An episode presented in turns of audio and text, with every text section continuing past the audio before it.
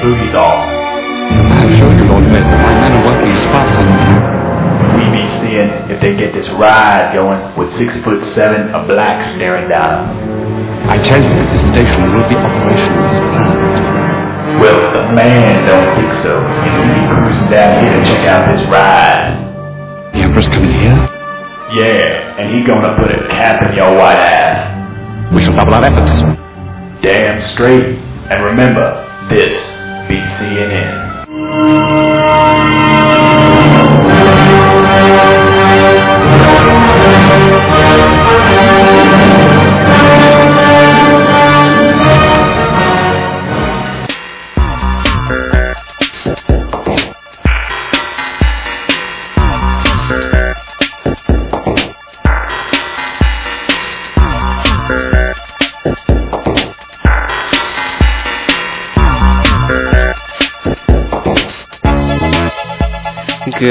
afternoon. You're listening to 90.7 FM, KALX. I'm Frank Ling, and this is Berkeley Groks. That's right. It's a weekly look at the world of science, technology, and their effects on our daily lives. I'm Charles Lee. Coming up on today's show, we'll be talking about the elections, asexuality, and sperm. In addition, we'll be joined by Brian McWilliams, who will talk about his book, Spam Kings. Also, we'll find out why cockroaches are so indestructible. So stay tuned for all this, plus the world famous question of the week, coming right up here on Berkeley Groks.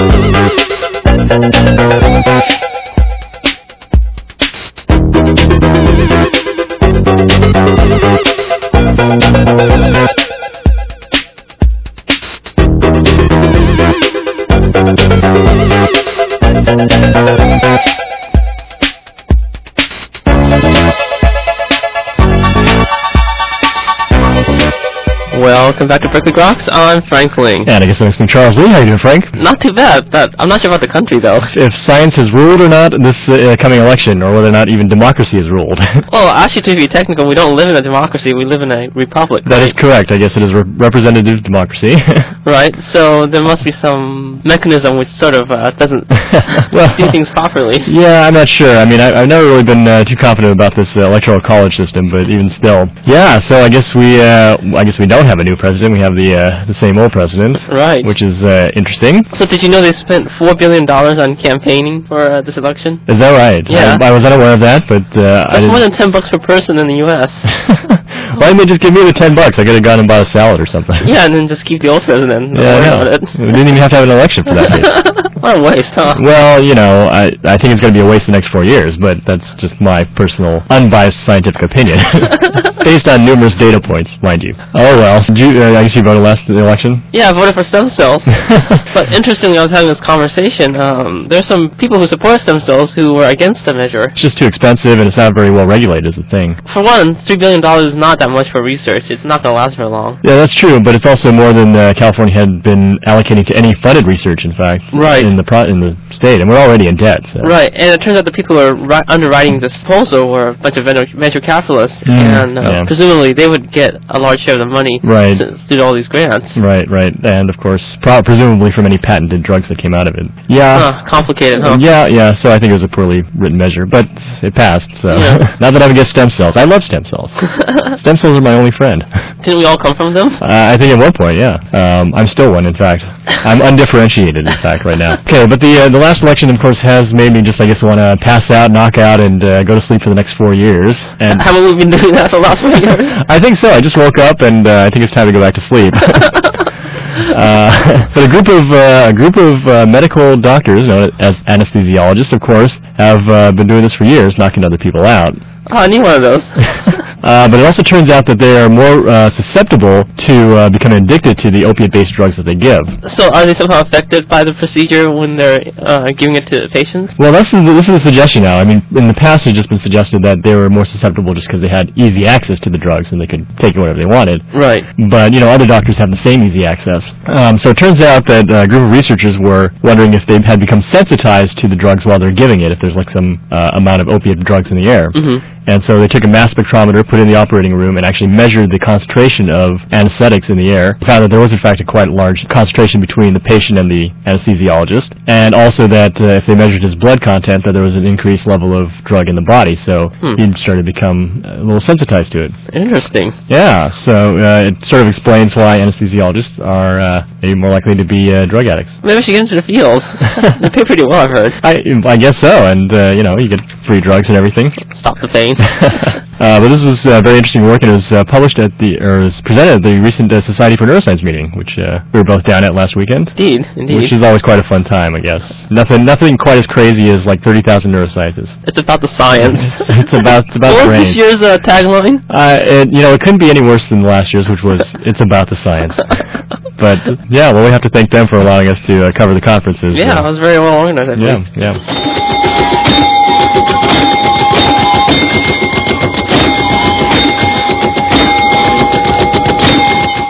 Charles, do you consider yourself asexual? if that means uh, without uh, sex, uh, that perhaps could be a good explanation.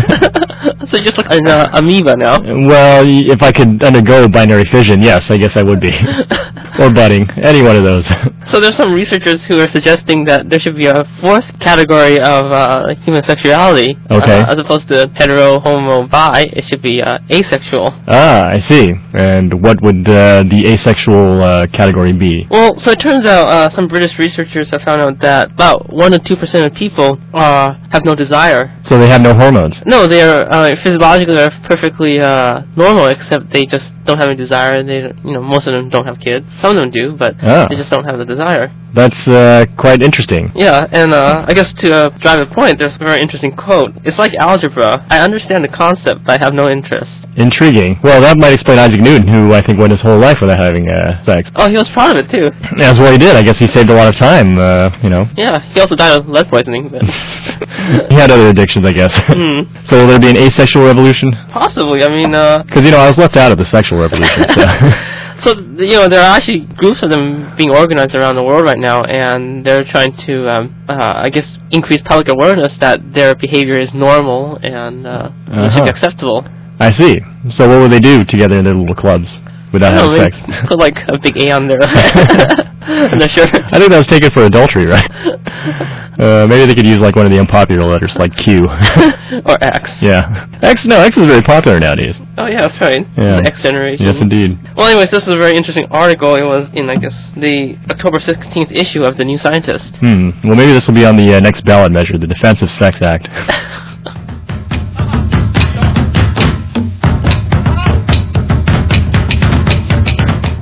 All right. Well, I think going from uh, those people who will not have sex with anything to uh, species that will have sex with everything. With everything. Indeed. It sounds promiscuous. It is indeed quite promiscuous, and in fact, almost like Freddie Mercury, in fact, who I think once said that if it moves, he'll do it. You know. Even a train? well, I don't know. Uh, that'd be kind of difficult, but hey, um, I guess that would expand the definition of pansexual. But anyway, so it turns out that uh, male animals uh, t- tend to be very promiscuous, even uh, you know, moving beyond the uh, confines of their own species. In fact. Huh. And uh, so it's been thought that this, of course, would lead to a lot of, um, you know, diversity in species by, you know, of course, crossbreeding among species. Well, I've heard monkeys have herpes. Okay, that might be explained. Well, I thought that's why they explained uh, AIDS had uh, transferred into the uh, human population somehow yeah, that way. there's some naughty guy out there. yeah, well, or or some cute monkeys. You never know. You just spoil it for everyone else, huh? well, things happen. Uh, but so it, it was thought, of course, that this uh, was a reason for, or giving a reason for uh, uh, evolution of species. But it turns out that, in fact, uh, despite the male behavior, there might be aspects of the male physiology which would, of course, limit this sort of uh, interbreeding. And so what researchers are suggesting is that, in fact, when they look at when they look at a certain type of fish called the male sailfin mollies, they actually produce less sperm in the presence of the cross species than in the presence of their own species. So even though they're trying to mate with the other species, they'll only produce more sperm when they're trying to mate with their, the same species, right. which I guess then would, of course, keep uh, the sort of breeding within the same species, Right. despite the male wanting to play the field, so to speak. Oh, I mean, finding whales out there. Yeah, well, you know, stranger sort of matches have happened. I've seen, you know. Uh, so it's quite an interesting thing, and um, this was published. Uh, so it's quite an interesting result, and of course the, the researchers published this in the most recent edition of, I think appropriately, our favorite journal, the Proceedings of National Academy of Sciences, Oh, PNAS. PNAS. And that's all for a look at current developments in the world of science this week. This is Berkeley Groks you're listening to here on 90.7 FM. Coming up, we'll find out where all that spam comes from. So stay tuned.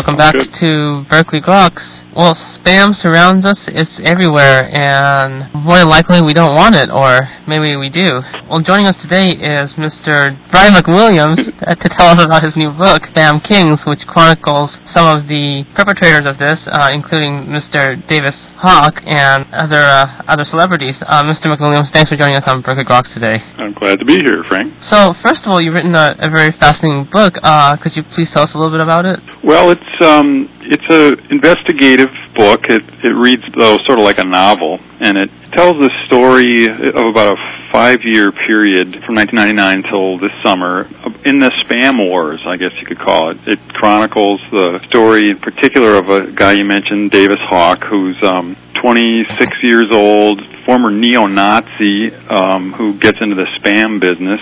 And uh, the other sort of plot thread follows a woman, California resident, Orange County, California, who goes by the nickname Shiksa. And she's not a spammer; she's an, what they call an anti-spammer, and, and her avocation is to try to track down spammers and, and expose them and get their websites shut down and get their internet accounts taken away. And uh, about midway through the book, these two people, their paths cross in kind of a violent way, and and there are a bunch of other spammers uh, involved as well. There's about a dozen total guys who are in the spam business who get profiled in the course of the book. Are, are these people who have been prosecuted or convicted, or are they still out in the wild? Well, a number of them, such as the you know the main character Davis Hawke, they have been sued. Davis Hawke was one of the guys. Last March, AOL uh, announced its first lawsuit under the new federal anti-spam law that's called CAN Spam, and Davis Hawke was the target of that lawsuit. And that litigation is, I think, just about wrapped up.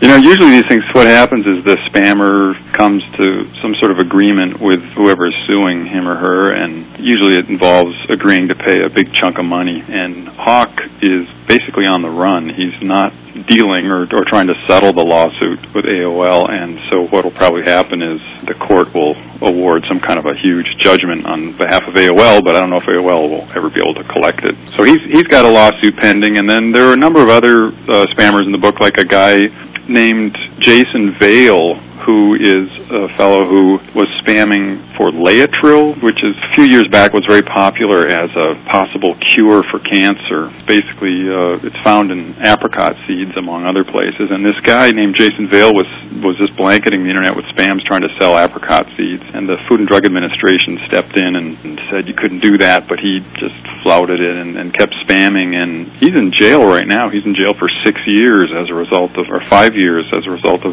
violating the court order. So, um, uh, but then on the other hand, there are still lots of guys um, who are spamming full time, heavily, and they're, as far as I know, not under any kind of litigation or, or threat of prosecution. Obviously, these spammers are very intelligent people. What exactly motivates them to do this stuff? Yeah, well, I don't know if they're all real intelligent. They're, um, I mean, the, this, the central character of this book certainly is. He's a, one of the interesting things about him is that he's a um, quite an adept chess player. He's got a U.S. Chess Federation rating of just under 2,000, and, and as a high school kid, he was a very competitive chess player regionally. He grew up in Massachusetts, and he was an honors student in school. He went to college at a place in South Carolina, of all places, an odd place for a guy from Massachusetts to go to school. But he went to a college down there called Wofford College and had a real nice GPA until he dropped out to go be a Nazi, neo-Nazi. But what motivates him, or what motivated him, and what motivates a lot of these guys, I think, is I guess you could just call it sort of lazy entrepreneurship. I mean, they want to be involved in business, they want to make a lot of money, and they want to make a lot of money fast spam for some people is very attractive because I think it's sort of like the, the allure of fishing. You know, I don't, I don't know if you ever have fished, but you know, the idea of just sort of throwing a line in the water and just sort of magically you pull it out and there's a fish on the end, and, and that's sort of what spammers are up to. But they're throwing you know millions of lines in the water at the same time, and and basically making the water impassable for everybody else. But so it's just that that, that thrill of of just being able to reel somebody in without very much effort and and making a lot of money really fast. That's the thrill for them. Certainly, they do really reel people in. For most of us, spam is annoying, but I guess there is a market for it. That's why it keeps coming, right?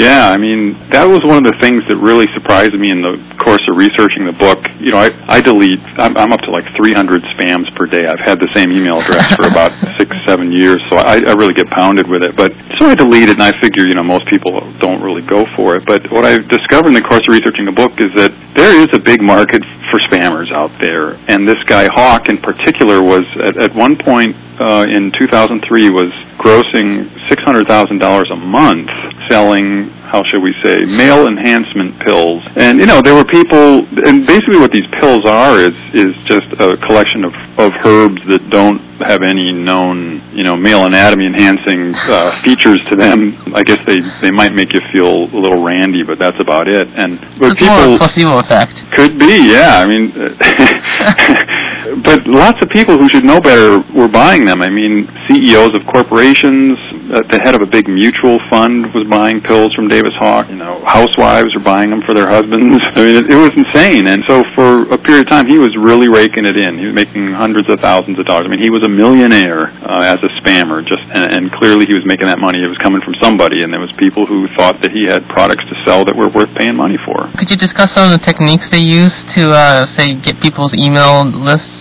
Well, he, Hawke, and, and the other characters in the book rely on a variety of techniques to get emails. They, they've changed over time. It used to be really easy to go into, say, a place like AOL, into the chat rooms at AOL with a special program and just hoover up screen name, you know, email addresses right out of the chat rooms. There are also similar programs for harvesting, as they say, uh, web pages and discussion groups on Usenet or other bulletin boards. Just you know, grabbing anything that's got an at sign in it and adding it to a list. So they can, you know, they can just through these automated tools create pretty big mailing lists. But then there's there's a whole sub market in the spam world of people who are called list brokers, and they basically just you know collect and trade lists and they verify them, make sure that the list, the addresses on the lists are valid. Because having a list with a lot of bad addresses is is kind of bad for a spammer. They tend to get, you know, they get a lot of bounces and they get in trouble with the ISPs and that sort of thing. So the the main thing is just, you know, people kind of carelessly posting their email addresses in various places on web pages. That's just, you know, manna to a spammer. In terms of the equipment you need to uh, be a spammer, what exactly do you need? A server, uh, a dedicated line? Uh, what else do you need? Yeah, it's pretty low low overhead. They, you know, it depends on what level at which you want to do it. Some of the guys, a guy named Scott Richter is is a big time spammer who's profiled in the book, and you know, he's on one end of the spectrum. He's got you know entire data centers with servers, and huge pipes coming in with to carry data in and out, and so you got folks that operate that way. They're almost like a small internet service provider themselves. You know, on the other end, you've got what the anti-spammers refer to as chicken boners, who are, you know, they can be, they can have as little as just a PC and a internet connection and a fifty dollar spamware program, and they're up and running. You know, it doesn't take a lot to get into the business. I think that's why it, it attracts a lot of people who do it semi-professional way. They just dabble in it and try to make a little bit of money here and there. And usually, what happens is they send out a load of spam and nothing happens. They get no bite, and their internet account gets shut down, and that's the end of it. But uh, some of them, like Davis Hawke and these other guys, they figure out a way to stay in business for quite a while. And it usually involves. I don't think the tricky part, I guess, is putting together the technical pieces. The, the tricky part is to keep from getting caught. You know, keep from getting in trouble, and and that's why these guys are so reliant on all sorts of tricks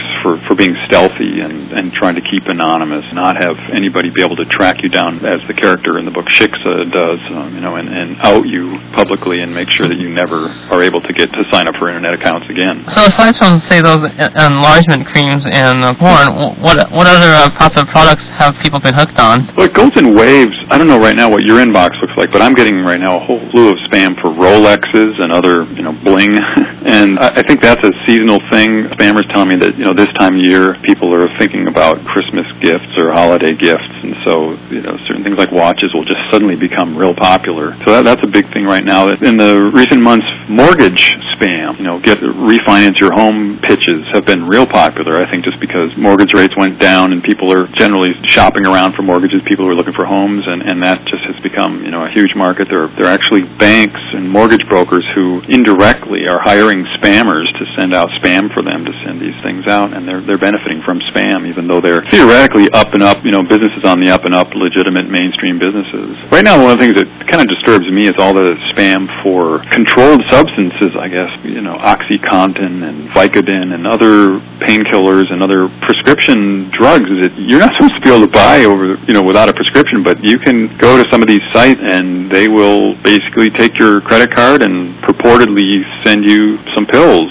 you know, without even needing a doctor's prescription, and that that to me is really uh, dubious. Yeah, one of my favorites is um, I guess you get this letter from some guy in Nigeria who says he's inherited several million dollars from right. the, the minister of finance or something, and he needs your help to uh, broker an exchange of money. I've heard some instances where people actually fall for those and they've you know taken trips to Africa or somewhere else. Is that true? Yeah, I, I don't know the figures offhand, but it, at a, a certain point, not in the not too recent past, it was one of the top in terms of dollar value, the top internet frauds taking place. You know, when people get hooked, they really get in deep, and it's sort of like gambling. I mean, once you you give up a little money to one of these scammers, they they lead you on, and they keep send us another thousand dollars, and we'll set you up with this kingpin Lagos, and and they keep bleeding a little bit more money out of you until eventually you're you know, tens, hundreds of thousands of dollars. Of course, there's also a, an interesting um, sort of anti-spamming reaction to that whole type of spam. There are people who like to take these Nigerian spammers. They're also called 419 spammers, I guess, because there's some Secret Service code 419. But um, they like to basically take them for a ride and play along with them. And, and there have been some some people have even created websites where they chronicle their attempts to fool around with with the Nigerian spammers and make the spam sort of scam the scammers, I guess.